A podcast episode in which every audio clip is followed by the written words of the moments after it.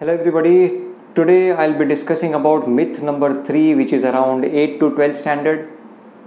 Most of the people feel that counseling is a one time job. When you talk about a career counseling, the first impression that comes in everybody's mind is is I need to get counseling once. So I got it done when I was in 9th standard and that's done. It's not the case. We are not living in an era where somebody would see that, that Janam Patri and somebody would tell you you are going to become like this or your life is going to be like this and that's it. The entire life used to be determined and you would live that life only. We are staying in a world which is very, very dynamic. Very, very dynamic. Even if you have chosen several options, there are multiple options coming up almost every day. So if I give you the entire entire life's journey, it starts with hobbies. So a student generally selects, you know, the kind of hobbies and then the student keeps evolving around those hobbies. Maybe from one sport to the other from one activity to the other the student keeps on moving. And at every stage he or she will have to take a call what do i do next? Well that's non academic when it comes to academic you will have to select so many so many uh, subjects from so many options. So many activities you have got and every school is providing almost all sorts of activities some of the activities could be in house some of the activities could be uh, could be could be done to some other other uh, somebody else's place but you get those options. So you have to continuously keep on thinking continuously keep on getting counseling.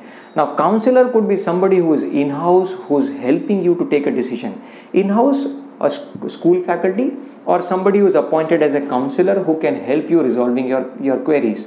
But when you move from from from from the junior kgs you know to the lower standard the, the the primary school to the higher secondary school you have bigger decisions and which will have a bigger impact on your career. So something like choosing between commerce science science and arts. Something like you know even if you have chosen out of these three choosing you will have to get your counseling done again when you are around 12th standard. Because you'll have to assess whatever was my plan where do i stand now after a year after a two? And then how do i go ahead next and then after 12th also even if you have chosen one particular stream of one particular degree i think you will have to get yourself evaluated.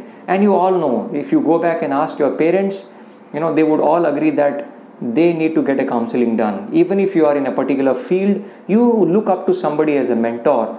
It may not be a very very formal relationship but you continuously keep taking input from that person so, taking input and getting counseling done basically means assessing the situation. So, to me, this basically breaks down to three things. Number one, you assess where do I stand now, how far I have reached, which are the problems I have faced, what are my successes, and then how do I plan next.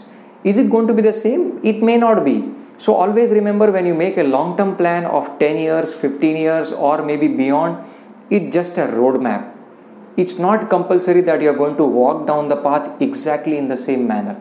And that's the reason you need counseling at various stages. Now the question is how do you look for a counselor? So look for a counselor who is expert and who can help you in that particular area. At that particular juncture can there be a single counselor for the whole life?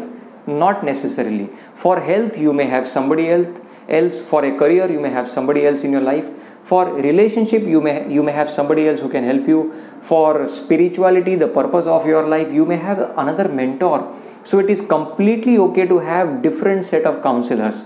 But in today's time when things are very very dynamic it makes a lot of sense to have dedicated counselors in different areas of life and to keep getting evaluated your journey on a regular basis in fact, if you exaggerate, it would, would, would be a joke that you need a counselor to choose which counselor I should be having. Yeah, it looks like as a joke, but if you do not have a counselor, then for a long time you can be in confusion.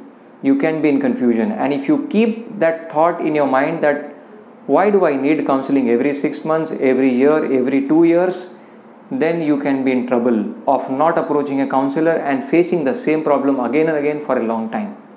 So it's better that you have mentors, you have counselors in your life at various stages. So, wishing you all the best. I'll be back very soon with myth number 4 for the students who are around 8 to 12 standards. See you.